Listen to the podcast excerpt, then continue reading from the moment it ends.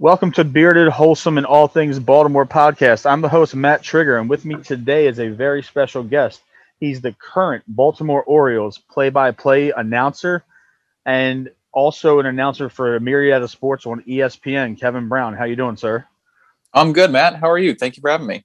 Thank you for joining the show today. So, how's everything been going? Everything's been going well as we tape today. Um, I'm one day removed from a softball game.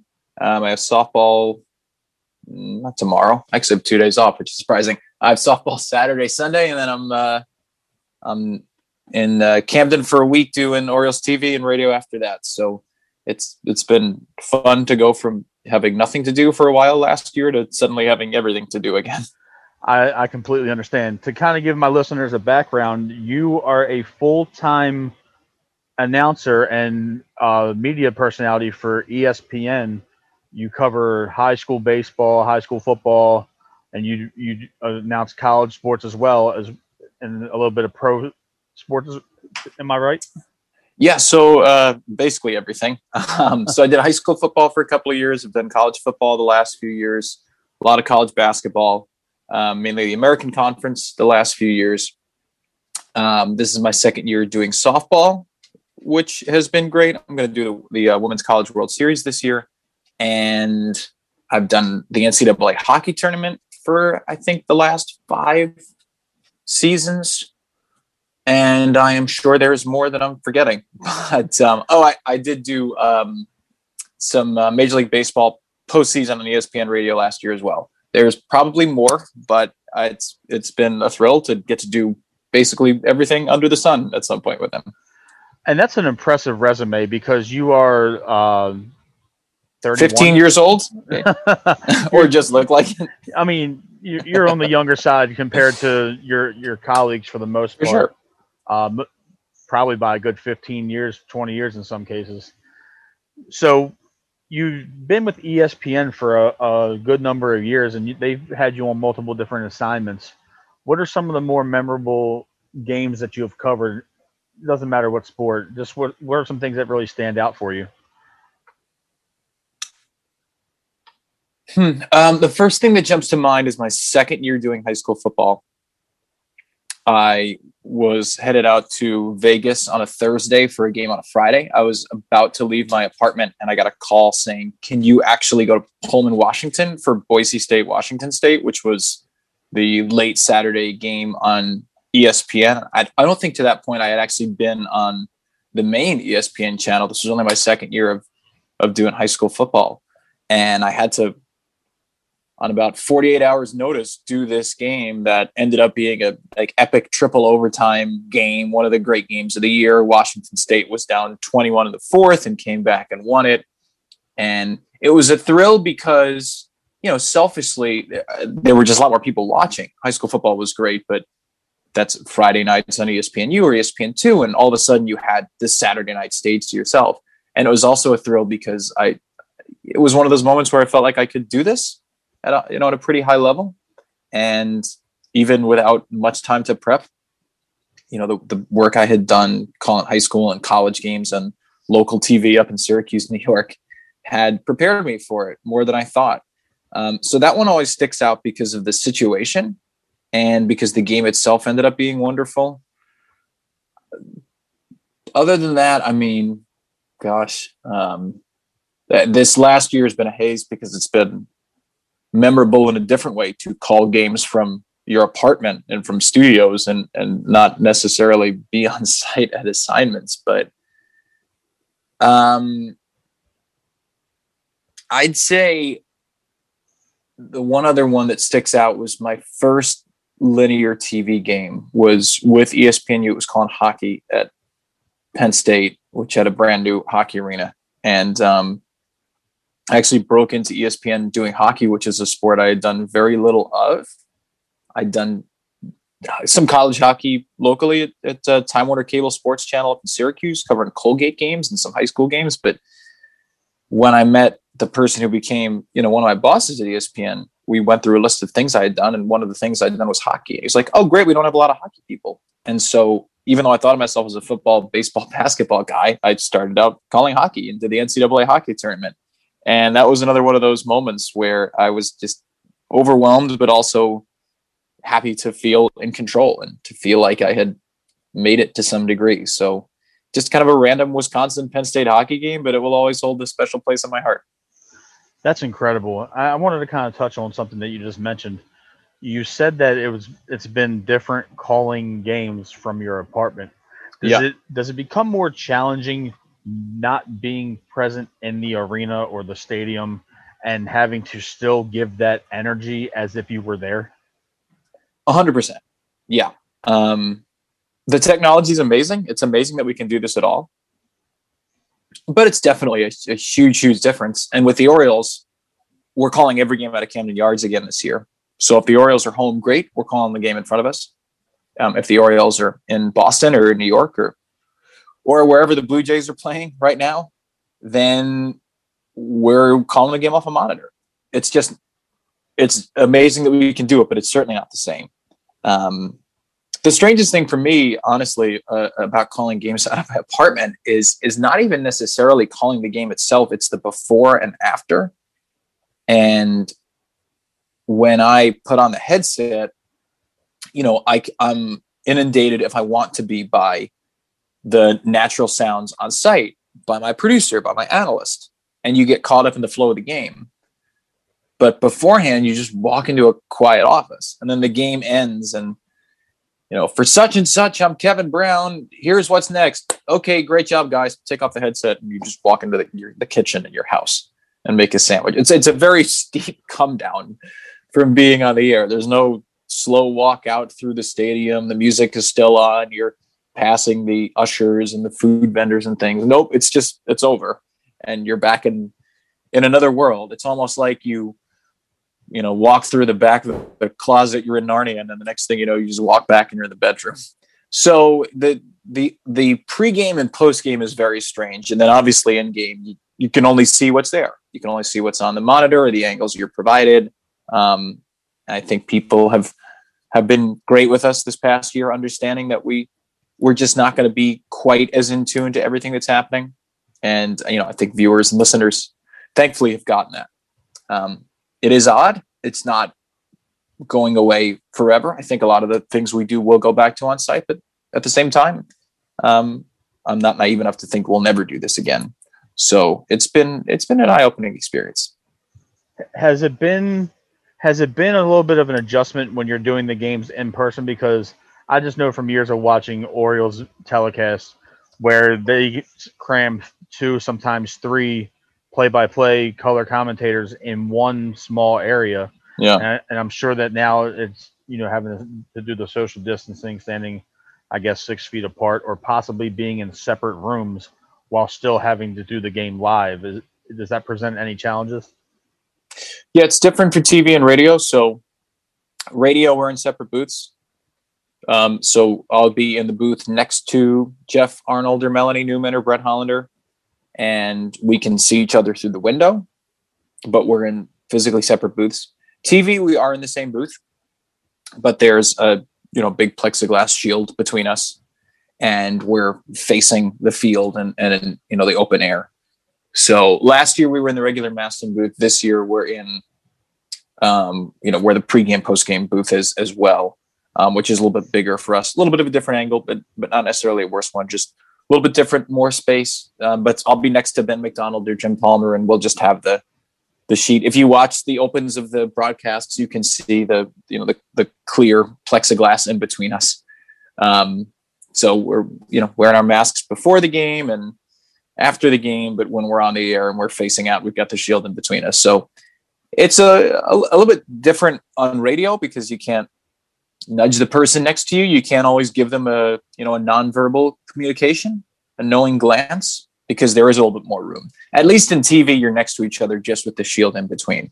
But yeah, when you're calling a game, part of what's important is nonverbal communication, right? And um, and knowing where your partner is going to go and anticipating where that person's going to go. That's probably the hardest part of doing it from home, honestly, is that there's a slight delay between me and Baltimore and my analyst in Texas. And sometimes we're both starting a thought at the same time and we don't realize it because we only have Zoom windows of each other's faces open.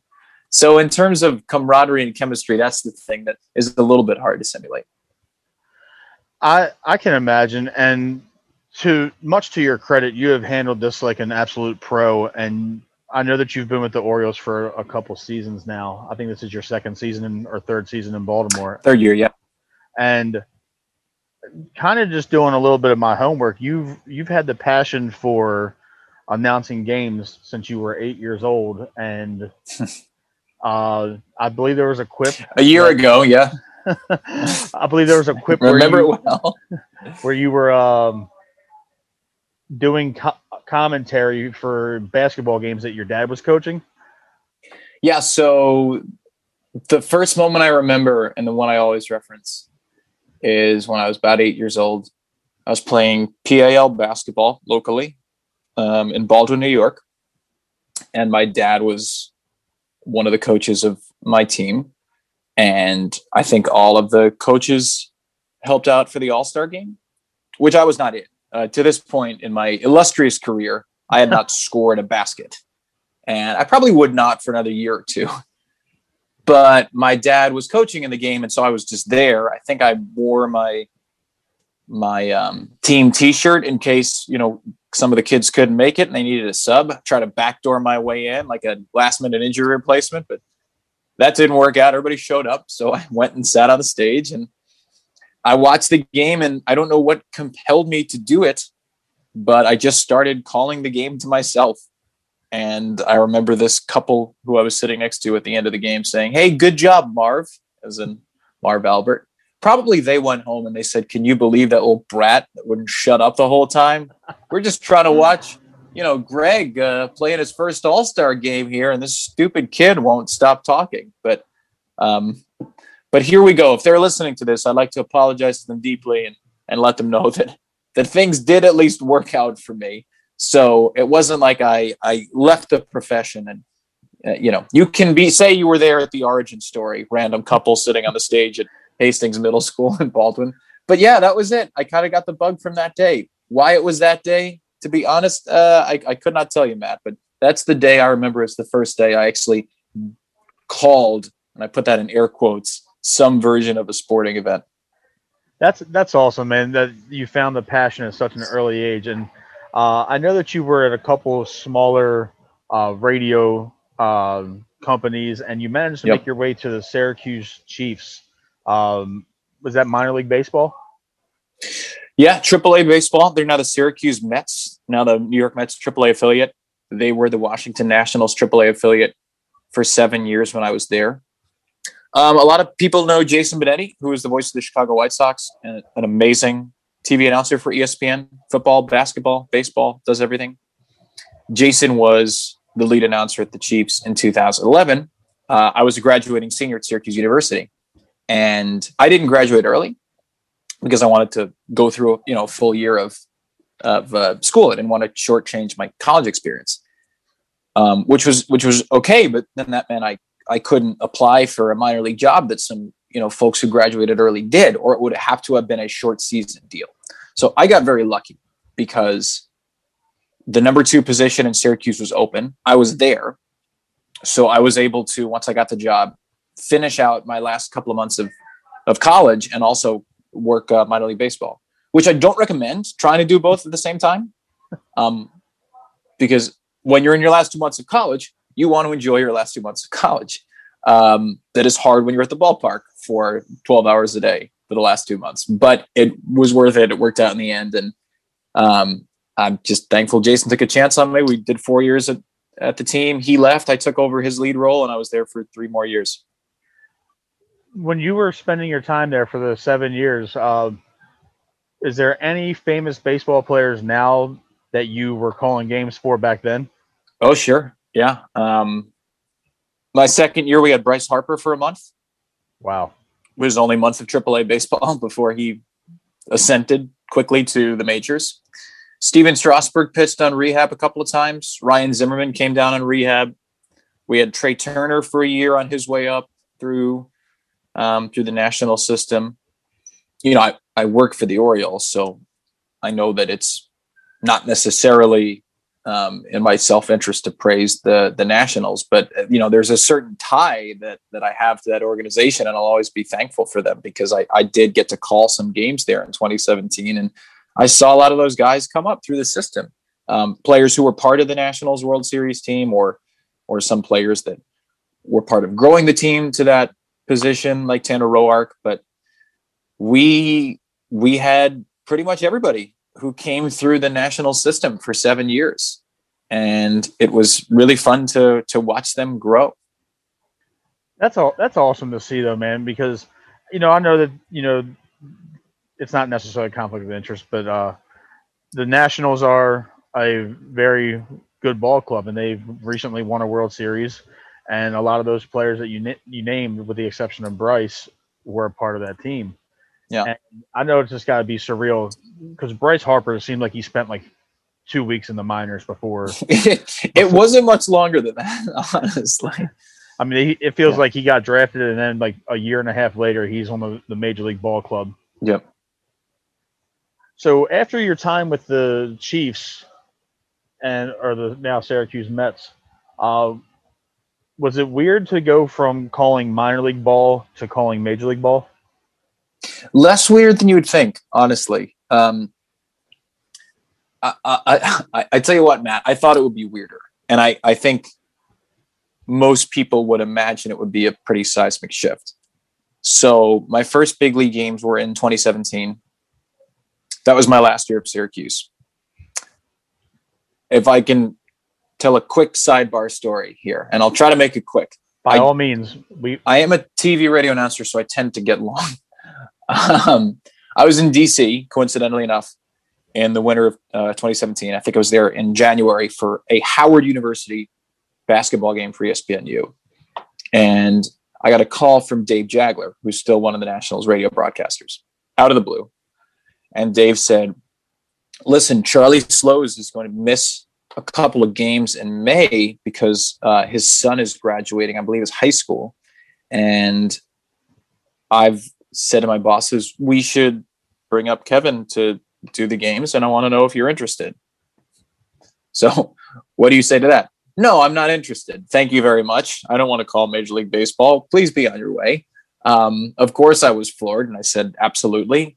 And I'm just stunned that Dave thought of me to do it. So that was in May of that year. And I had been calling a month and a half of minor league baseball. Drove to Pittsburgh. It was a, a couple of games for the Nationals in Pittsburgh against the Pirates, and those were my first two big league games, and they went well. They went pretty smoothly. You know, I didn't forget the rules of the game. I didn't swear on air. I didn't call the Nationals the Chiefs. I didn't accidentally say you know, 3 1 Nationals on the score 1260, which was the Syracuse station at the time. Um, there was a moment when I walked into the booth. So, PNC Park in Pittsburgh, absolutely gorgeous, incredible skyline, the city of Pittsburgh, the three bridges, the Roberto Clemente Bridge, and the booth is very, very high. I think Pittsburgh and Washington probably have the highest press boxes in the league. So, when you walk into the booth there, it's a little overwhelming. You're way up in the sky. You can see all of downtown it feels like and the players look like ants below you. Whereas in aaa smaller minor league ballparks you're often very close to the field. Um, so it just feels more intimate and less overwhelming. So there was kind of a breathtaking moment when i was there. And then we got on the air it was just baseball. I mean that was the wonderful thing is that it was just the same game just at a higher level. So it it was it was a good kind of anxiety inducing, right? Like I I wasn't nervous, as strange as that says. I was just anxious to get going and to, I guess, to to to prove that I could do this. But once we settled in and got through a couple of pregame segments, it just felt like calling a baseball game again, which was the most wonderful realization of the mundane that I've ever had. That's that's really cool though. Um, just to for you to get your experience, you know, on the big league stage, you know, a, a month and a half into your minor league uh, game calling.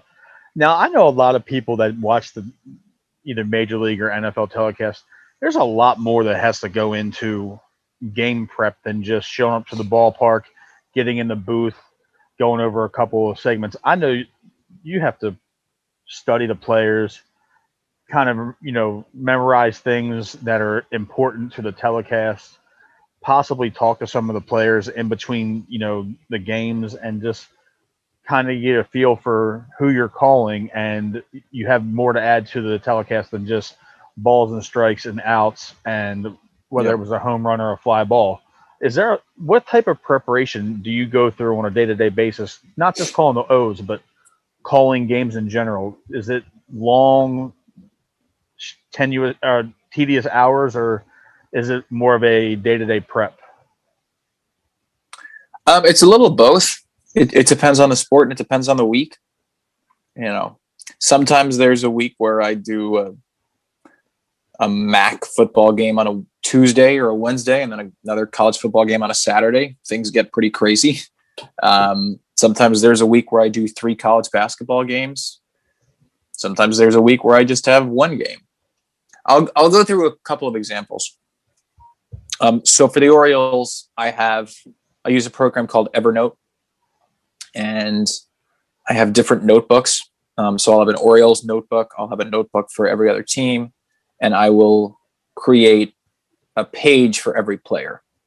So as I pull up my Orioles notes now, I have a page for DJ Stewart, which has some quotes from this year, his numbers from last season, a couple of things I find interesting in those numbers, his splits against righties, lefties, he was only four for 47 against fastballs last year. He was really good at barreling the ball up. He had a very high barrel rate. Um, later on, I have some numbers from 2019, some minor league numbers, first round pick, something about his high school, his dad. So some personal things, some career things, some some notes from this year. Um, I try to build a page on on on every player, on every team we see. So uh, you know, I'm in the midst of pu- pulling together my Yankees notes for next week, Monday through Thursday, as we record this. And I will keep all that on my computer. I'll keep my laptop open during the game. I'll have my iPad open during the game. And that will have the MLB game day app up so I can track pitches, um, go through a box score if I need it. I have a scorebook in front of me where I'll write in the lineups, defense, records, standings, who's on the bench, who's in the bullpen, and I will write some notes on there as well. Um, I try to to you know write trends and day to day things. Somebody has a 12 game hit streak. I try to have that written in front of me and have more of the big picture stuff on my computer. So a, a lot of the writing in is done when I get to the ballpark. Usually, I would get to the park for a seven o'clock game at around three, um, and we'd be in the clubhouse from three to four, talking to players, coaches, doing a pregame interview if we need to. Now there are there's no clubhouse access, so I'll stick around in my apartment until closer to five and then go to the park from there. Um, we have the manager and a player on Zoom during the day. So I'll listen into those calls, take notes from that. On the radio, we talk to Brandon Hyde for a few minutes before every game. So I will do that as well. That's baseball. um, and then everything else is different. Football, I some people will outsource what are called your charts or your boards if you um, call a football game, you have you know usually some giant pages in front of you with players on the roster, depth chart, notes, stats, heights, weights, hometowns, all that stuff. There are services that make these for people and will send you a chart which with a bunch of information typed in. I prefer to make my own. That may change at some point in my life, but I like to have all the information in my head and type that down onto my computer. So I'm aware of it. So football week, if I have a game Saturday, I'm starting Sunday night or Monday, and I'm just building the skeletons of those boards. And then maybe Tuesday, I'm going through the game notes and I'm watching back the previous game from those teams. And then Wednesday or Thursday, we're talking to coaches and players over Zoom. And all the while, I'm filling in whether it's clips from local news articles or calls from the sports information directors, just kind of sprinkling in information where and when I can. Um, and I'll have all you know my charts in front of me. I will have a couple of pages of notes. One which is a big picture page, what they do last year, what do they have coming up in their schedule, you know, what what are, what's at stake, and then another page which is just quotes from coaches and players during the week. So it can all be a little overwhelming. This is a long answer to a short question, I know, but um, but there is a lot that goes into it, and it it definitely differs on the sport. You know, there's certain things in a football game that I want to have readily available that I need quickly in between plays. Baseball, you have more time between pitches, between batters, between innings, and I don't need to have as much stuff written down in the immediacy. But it's some honestly, I mean, I'm again, I made a joke that I'm young earlier, but um, it's, it's something I'm still figuring out. What information works for me, how to process it best during a game, where to put it, where where literally to to move your eyes to to you know to look at something when you're not looking at the field or the court so it's it, probably it'll be a different answer if you ask me this question in five years, but it is a work in, in progress right now that I hopefully have somewhat summarized. Absolutely, that that was a, a, a wealth of knowledge for the the simple question. And I, uh, I feel like I information dumped on you there, Matt. I am sorry.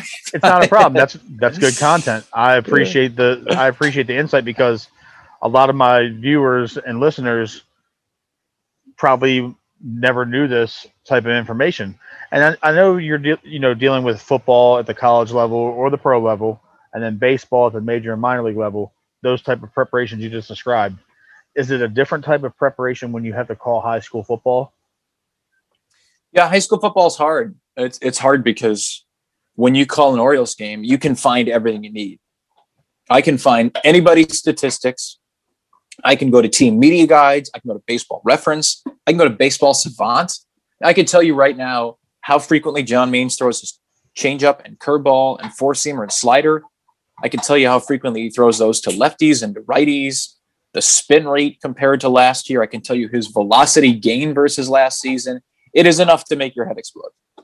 High school football, you don't have that. You might have some local newspapers that cover the team, but high school football, we would talk to coaches early in the week, Monday or Tuesday, and basically just say, can you go through your depth chart with us and and give us information? Because these kids are 15, 16 years old. We don't know. You know, for ESPN, most high school football games have at least one player that is a significant recruit. ESPN has their own recruiting ranking system. Rivals does this and a couple other sites. Um, but ESPN has a top 300. And usually for high school football, you're going to see the number one kid in the country play or the number six kid in the country play, right? And so my last year of covering high school football, week one, we went to Cartersville, Georgia, and saw the number two player of the country is a kid named Trevor Lawrence. That seems to be going well for him. Um, so we spent a lot of that game talking about Trevor Lawrence and how he projected at the college level and what were some of his comparisons. And then we talked about Clemson and the growth of their program and Clemson's recruiting. Few weeks later, we went to see the number one player in our class, Justin Fields, also in Georgia. Um, and it's funny that they're both going to be probably top 10 picks now. And I saw them both in high school. But a lot of the talk becomes big picture because, you know, the 16 year old kid that just made an eight yard catch, I don't really have anything to say about him. He's a high school student. Maybe he's good in chemistry, but we're going to talk about Justin Fields and about um, about you know at the time Georgia because we know Georgia fans are watching, right? Our audience for these games is the hardcore college football fan that says, "I want to see the quarterback of the future." So we cater the broadcast a little bit differently, and it's a little more big picture and a little bit less, you know, here's something individual on on every kid on the field. What was it like seeing Trevor Lawrence in high school. He's about to be the number one yeah. overall draft pick, and it, that's a foregone conclusion. Uh, the Jets are pretty much already on the clock. Trevor's already inundated himself with everything Jacksonville. Uh, what was it like seeing him at 16 years old? Because he's a phenomenon in itself. Overwhelming. We saw a lot of really good quarterbacks that year. I mean, I mean, Fields was incredible too, but we saw Emory Jones, who went to Florida and Davis Mills, who went to Stanford. Um, actually, that was my first year. We saw Jack West the second year, who also went to Stanford. I saw a bunch of kids those first two years covering high school football that went off to play college and are still playing college now. And Lawrence and Fields were so far above the rest of them. And these are kids that are four and five star kids. Um, Fields was incredible because of his full package, his athleticism, his physicality. But I don't think I've ever seen anybody throw the ball as effortlessly as Trevor Lawrence did as a 17, 18 year old high school senior. You know, he had the size back then.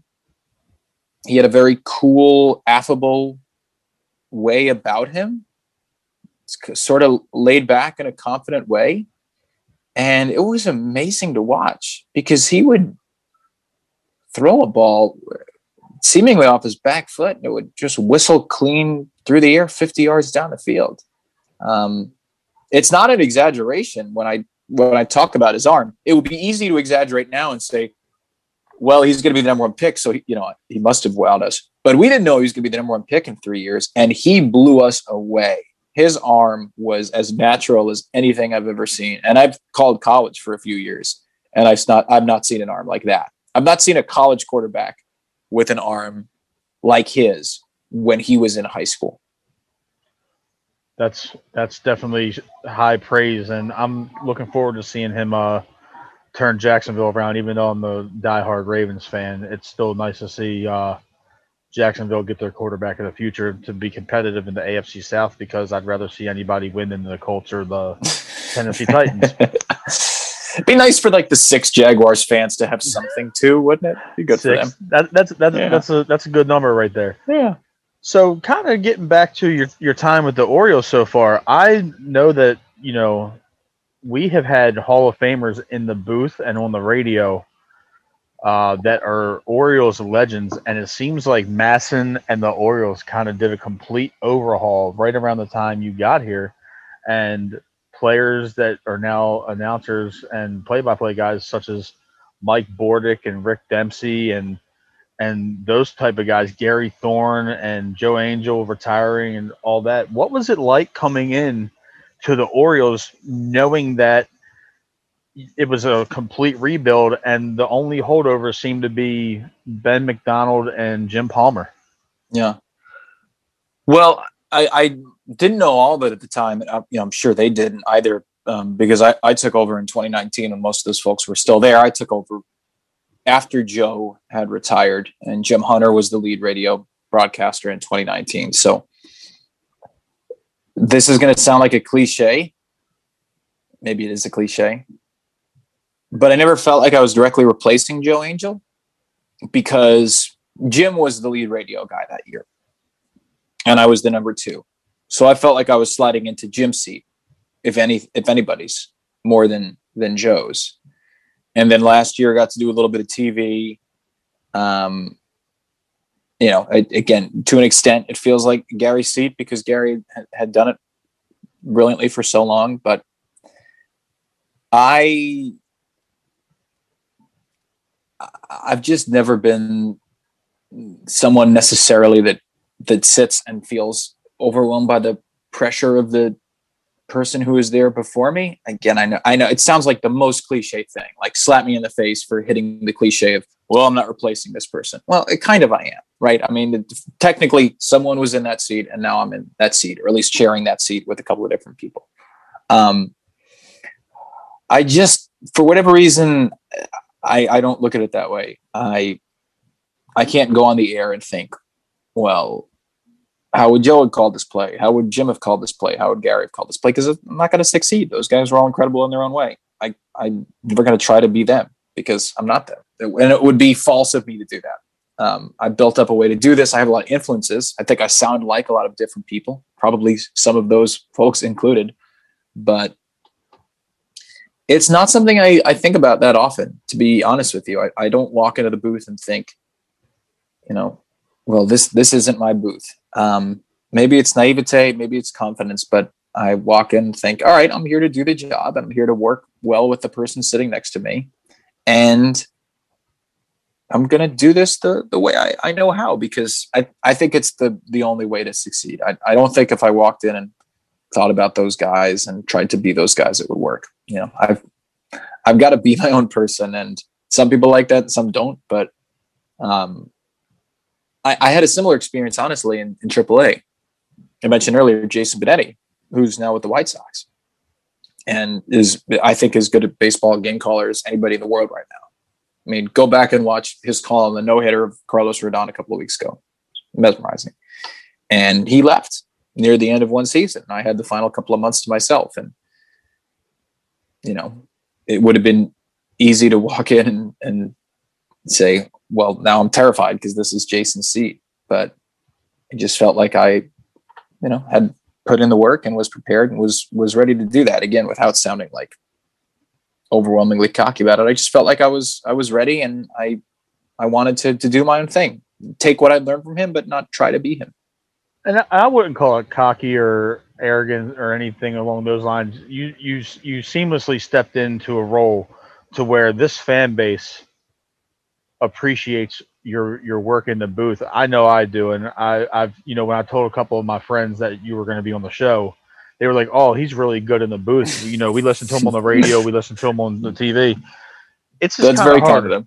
It, it's really hard though because a lot of the older generation of Orioles fans are used to listening to Jim and Gary totally. and Joe, and it's just like that's quote unquote the big shoes to fill. And yeah, yeah, it you know to to seamlessly slide in there is an incredible thing.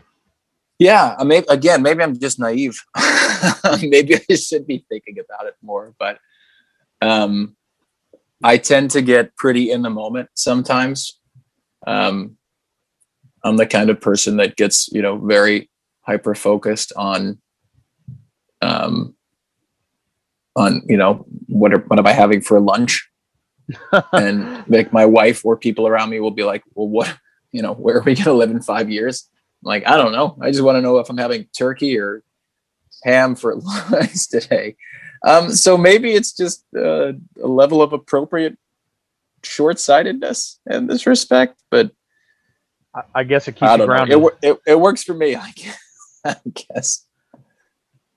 Kind of shifting off the you know out of the uh, play-by-play booth you've been in baltimore for three years now. How have you taken in the city? Is, it someplace that you're enjoying you know staying so far? Yeah i've loved what i've seen of it and the, the one real disappointment of this past couple of years is i just haven't gotten to see baltimore as much as i want to because you know covid. Um, so 2019 i did about 55 games about a third of the season. And you know, my wife and I um, were in Brooklyn at the time at a place in New York. She works in New York. So I would just take the train down. And I would take the train down. I would stay at the hotel near the park. I'd just walk back and forth. If I needed to get somewhere, I would call a Lyft, but I, I didn't drive around that much. And I think I only had a car there once. So I got to explore the area near the park pretty well and near the hotel, Inner Harbor, um, Fed Hill, a little bit of Fells Point, but you know, but by and large, I was kind of restricted by not having a car. So last year was going to be the year where I really had a car and got to explore the city more, and um, and then that all blew up because when I was there, it was you know to the Airbnb or the hotel, right to the park, and then right back. Um, but this year, um, I'm hopeful that some things will be able to be relaxed soon. Um, I've got a place down there for the year, have an apartment in the city for the year, and that's I think I'd make a big difference because you know I I'm like dying to get a sense of the community more and get out and eat and walk around and I um I just you know, uh, it's very low on the list of, of sad things from last year, obviously, but but it was disappointing that I didn't get a chance to do more of that. So I've already had a bunch of snowballs this year, and it hasn't even really been snowball weather, but um, I've been stuffing my face with, with those already. So what is your I'm go-to flavor? To, um, well, they'll say the first time I went, I went to this uh, this shop called Ice Queens. I was told you got to go to Ice Queens. Great. So I walked over to Ice Queens, and I asked, "What should I get?" And they said, "Get a Baltimore old fashioned snowball, egg custard, and marshmallow. And I thought this sounds gross, but okay.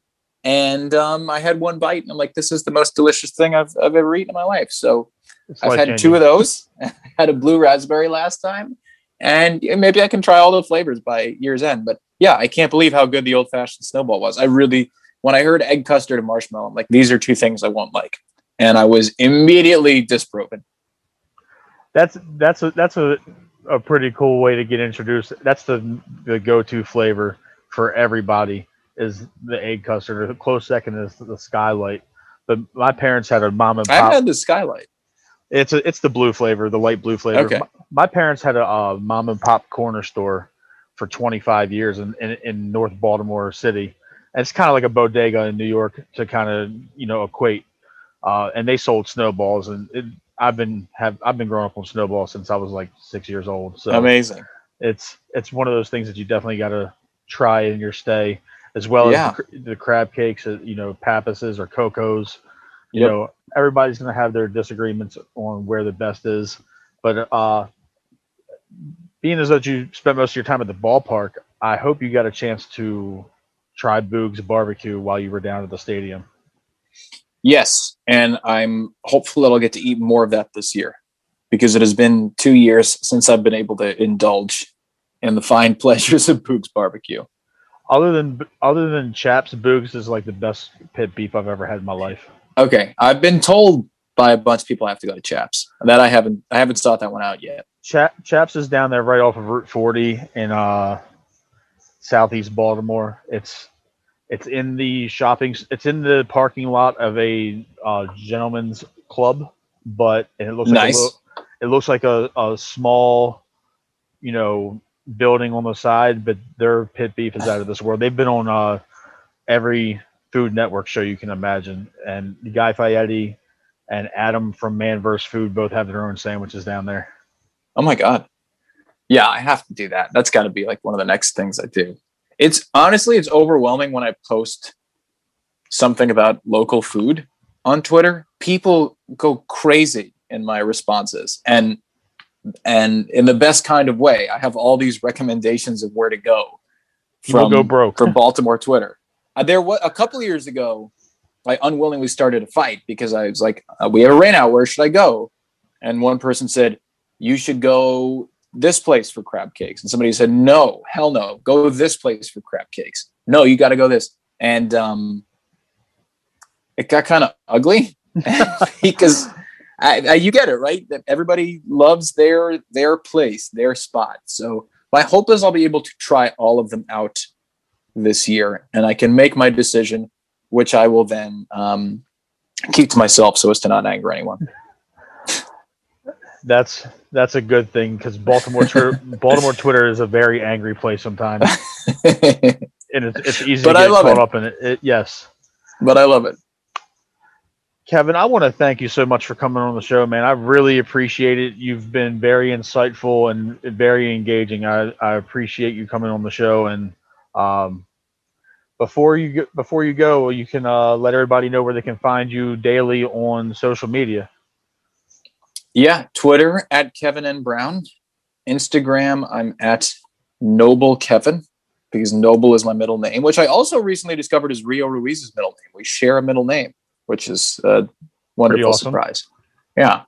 Um, I'm on Snapchat, but don't look for me there. I'm not on TikTok. It's a complicated app. I've been yeah, I've been I've been told by some people you should get on TikTok, but I'm not. Maybe someday. Maybe maybe in maybe in the coming years if if TikTok continues to be the platform for the youth. You know, I want to be part of the youth. But that's it. Find me on Twitter. Find me on Instagram. Find Thank me at the ballpark. Thank you very much, Kevin, for your time. I appreciate you. Thanks, Matt. Thanks for having me on.